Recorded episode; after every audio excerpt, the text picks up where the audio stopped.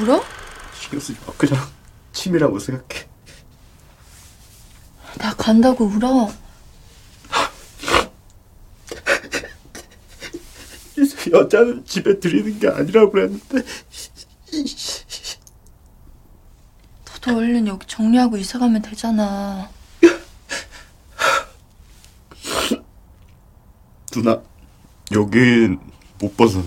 집이 아니고 감옥이야 감옥. 여기 한 달 이자가 얼마인 줄 알아? 원금 좀 포함해서 100만 원이다? 근데 월급이 190이거든? 근데 100만 그걸 얼마나 내야 되는 줄 알아? 20년, 20년. 매달 100만 원씩 20년을 내면 이 집이 내 거가 된다? 되면 집이 되게 낡겠지. 10월 13일 금요일 FM 영화 음악 시작하겠습니다. 저는 김세윤이고요. 오늘 오프닝은 2018년에 개봉한 영화죠. 전고은 감독 그리고 이솜 배우 또 안재홍 배우 예, 이렇게 함께 출연한 영화였습니다. 소공녀의 한 장면이었고요. 이어서 권현정 음악 감독의 고독한 방랑자라는 스코어까지 들었습니다. 어제 이은선 기자가 필소고 시간에 집이 없는 사람들의 이야기를 다룬 영화 두 편 소개했었죠. 비닐하우스 그리고 홈리스 이렇게 두 편 얘기하면서 이 소공녀 얘기를 잠깐 했어요. 소공녀가 개봉하던 시절만 해도 한국 영화가 특히 한국의 독립 영화가 자신의 주거 현실을 개선해 나가는 게 쉽지 않은 상황을 그리는 방식이 그래도 조금은 낭만적인 게 있었고 조금은 영화적인 판타지로 이렇게 그려내는 시절이었던 것 같은데 최근에 와서는 음, 그 현실이 더 좀 팍팍해졌는지 영화에서 다루고 있는 그 영화적인 방식 자체도 대부분 스릴러의 형태를 띠는 것 같다. 뭐 이렇게 그냥 저희끼리 뭐 정확한 분석이라기보다는 뇌피셜로 이야기를 잠깐 나누었었거든요. 그래서 생각났어요. 이 소공녀의 몇몇 장면들. 제가 제일 좋아하는 장면, 봄에 하자. 이거는 전에 한번 들려드렸고, 그 다음으로 제가 좋아하는 장면이 이 장면이에요. 처음에 너 울어? 했더니, 어, 아니야. 침이라고 생각해. 라고 하는 대사부터 예사롭지 않더니, 네. 원금 포함해서 매달 100만 원씩의 대출을 그렇게 갚아 나가면 20년이 지나면 내 집이 된다. 근데 그때 되면 집이 되게 낡겠지라고 말하는 이 대사, 그 배우의 어떤 톤, 이 모든 게 어, 그야말로 웃픈 현실이잖아요. 이게 마냥 웃을 수만은 없는 실제로 많은 사람들이 액수의 차이만 있을 뿐 자기 집을 샀다고 좋아하고 자랑하는 사람들조차 사실 한국에서 수많은 사람들이 하우스 푸어인 거잖아요. 아, 이 현실을 이렇게 좀 재미나게 표현하는 이 장면이 너무, 너무 너무 기억에 오래 남았어요. 네. 그렇게 해서 한 20년 지나서 내 집 되면 그때는 집이 낡아버리는 현실. 헌 집을 사게 되는 이 아이러니. 아, 우리가 지금 그런 대한민국에 살고 있습니다. 영화 소공녀. 날 좀 쌀쌀해지면 생각나는 영화 아닌가요? 이 소공녀의 배경이 겨울이라서 날 좀 추워지면 이 소공녀 보면서 스디슨 위스키 한 잔, 네, 이렇게 먹고 싶어지는 재밌는 영화입니다. 아직 못 보셨다면 한번 보시기를 추천해 드립니다. 웃픈 이야기라는 게 이런 거구나라는 걸 아마 느끼실 수 있을 거예요. 문자 번호 샵 8000번이고요. 짧은 건 50원, 긴 건 100원의 추가 정보 이용료가 붙습니다. 스마트 라디오 미니, 미니 어플은 무료이고요. 카카오톡 채널 FM 영화 음악으로도 사연과 신청곡 남겨 주시면 됩니다. 힘들고 우울할 땐 손가락을 봐. 그리고 한 손가락, 한 손가락 움직여. 그럼 참 신비롭게 느껴진다. 아무것도 못할 것 같은데 손가락은 움직일 수 있어.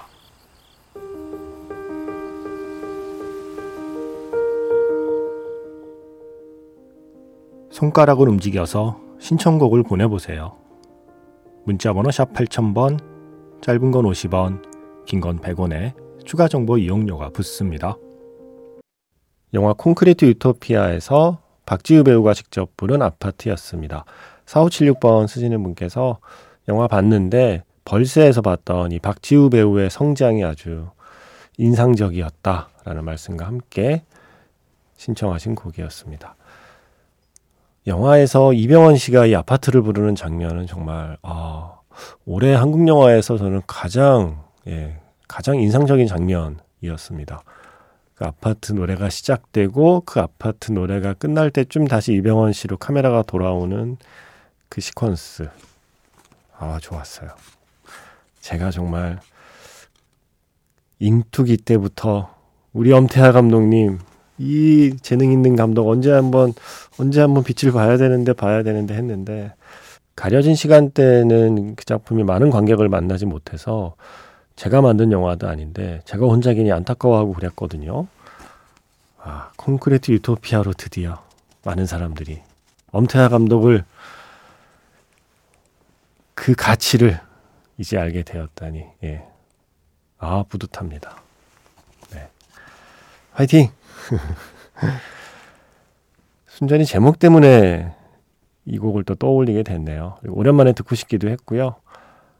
어, 이동희 배우를 최근에 영화에서 자주 만나니까 또 생각난 작품이기도 하고요. 또 정은채 배우 만나고 싶다는 생각도 들고요. 그 정은채 배우의 아자아자를 제가 한번 들어야겠는데 제가 요즘 그 소리가 필요하거든요. 요즘 조금 힘들어서 여러 가지 이유로 떠올린 곡입니다. 어쩌면 우린 헤어졌는지 모른다에서 고갱의 홈 스위트 홈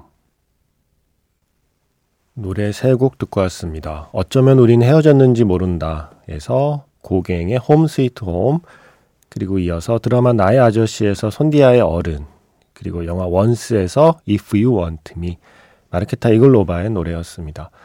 손디아의 어른하고요. 마르케타 이글로바의 If You Want Me는 뭔가 밤에 혼자 이렇게 집으로 돌아오는 길, 어떤 골목길을 걷고 있는 음, 그 발걸음을 생각하면서 두 곡을 골라봤어요.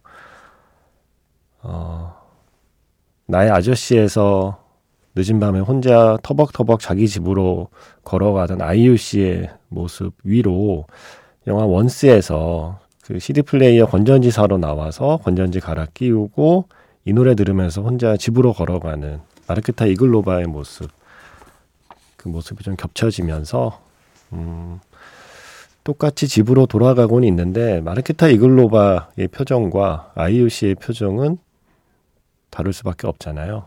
그 집으로 돌아가는 길에 그 마음 상태가 다르니까요. 그래서 같은 느낌의 길을 걸어가는 것 같지만 다른 감정을 품고 있는 두 영화 속의 주인공들을 떠올리면서 두 곡 이어봤습니다. 제가 전에 한번 소개해 드렸죠. 발터 베냐민이 했다는 그 근사한 말.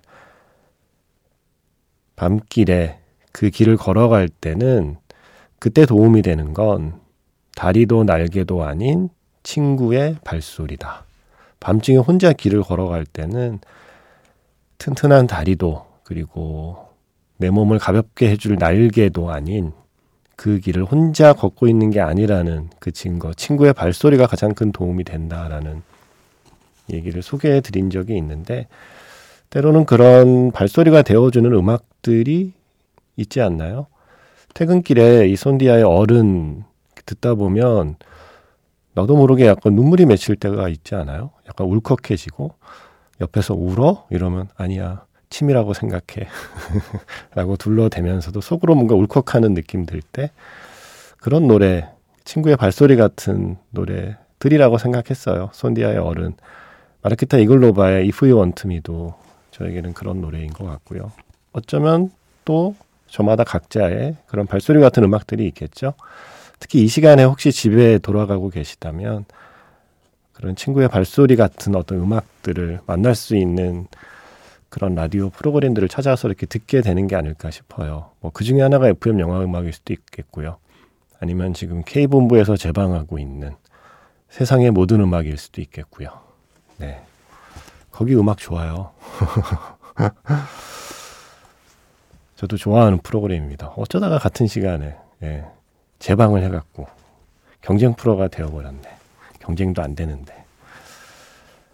아, 저 어릴 때 생각해 보면 뭔가 가난한 집으로 돌아가는 길이라는 건 중력을 실감하는 길이라는 생각도 하게 돼요.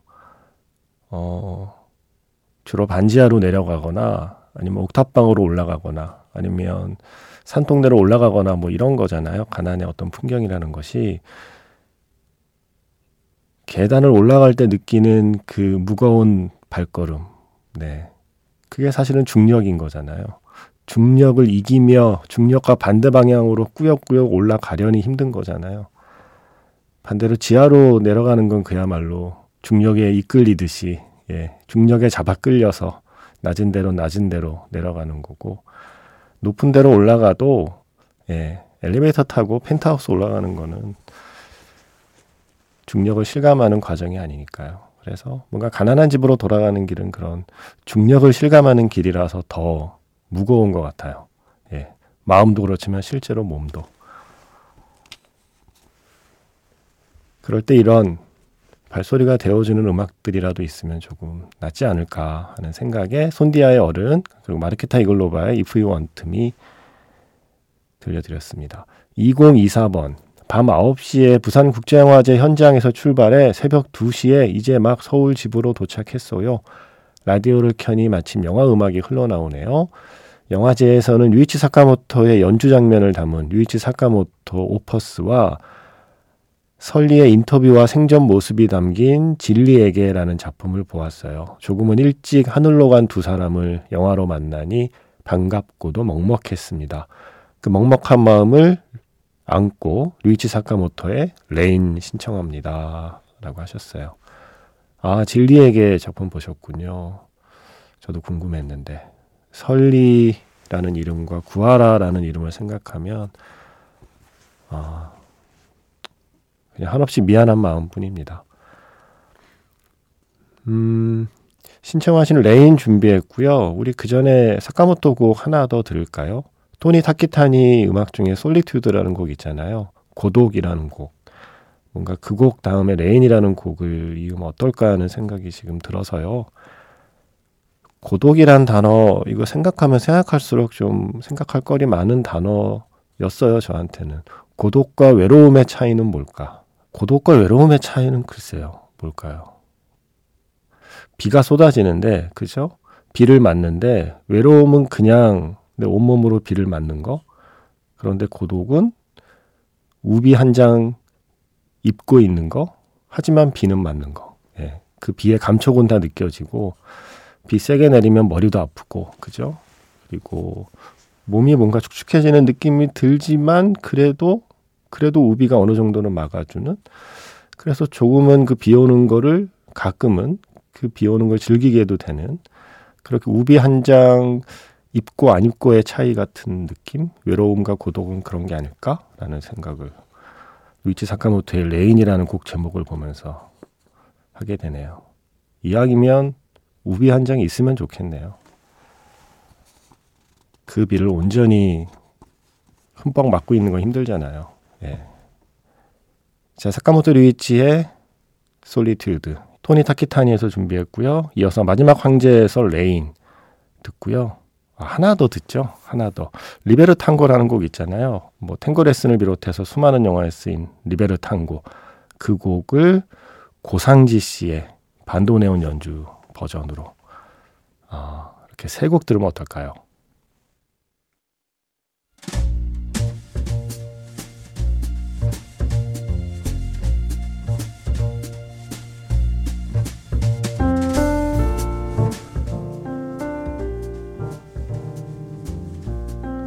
다시 꺼내보는 그 장면, 영화 자판기.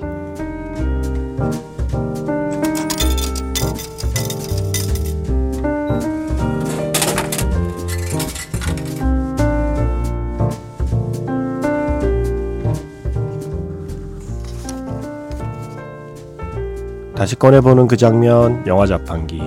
제가 오늘 자판기에서 뽑은 영화의 장면은요, 픽사의 애니메이션, 영화 소울의 오프닝 장면입니다. 주인공 조는 오늘도 학교에서 아이들을 가르치고 있죠. 열심히 재즈에 대해서 설명해 보지만 아이들은 별 관심이 없어 보이고요. 또 아이들의 실력도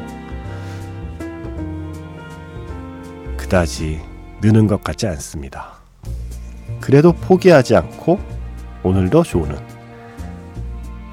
재즈를 연주합니다.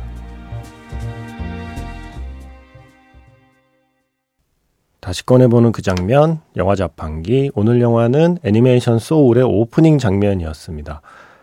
디즈니 영화의 그 오프닝 타이틀을 엉망으로 연주하고 나면 또 열심히 뭘 가르쳐 보려고 하는데 여전히 쉽지 않죠.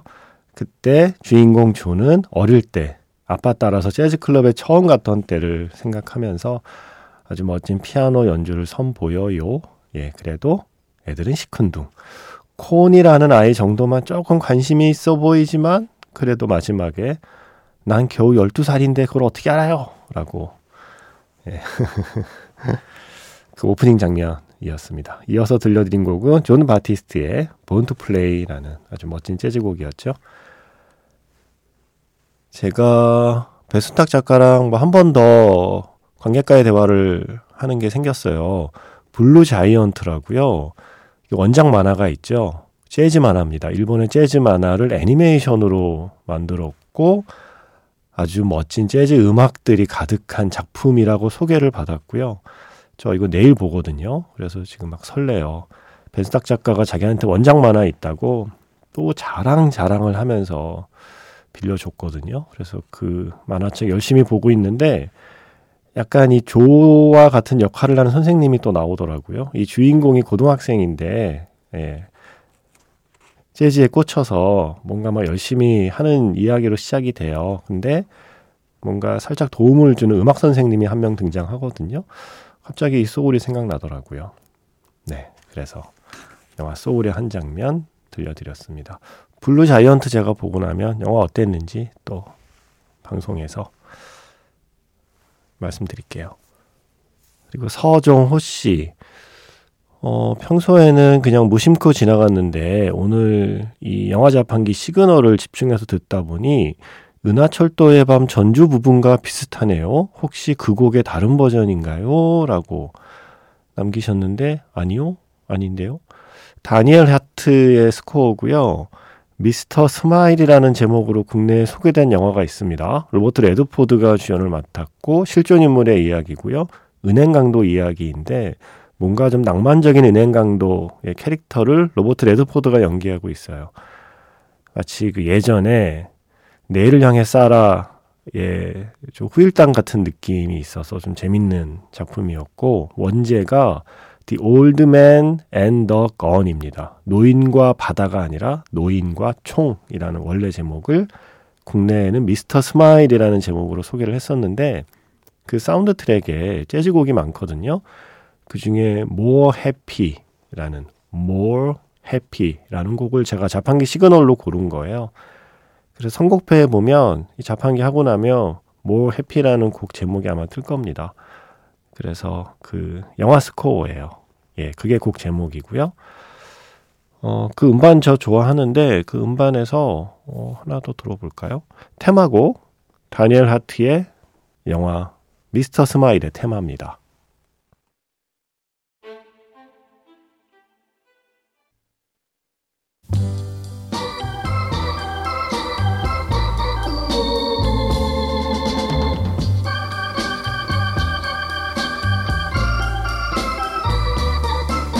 That's life. That's life. That's what all the people say. 미스터 스마일의 테마에 이어진 곡은요. 영화 사이드웨이에서 마일즈의 테마. 롤프 켄트의 음악이었고요. 지금 흐르는 곡은 노의성 씨의 신청곡입니다. 영화 조커에서 프랭크 시나트라의 That's Life 오늘 마지막 곡입니다. 지금까지 FM 영화 음악 저는 김세윤이었습니다.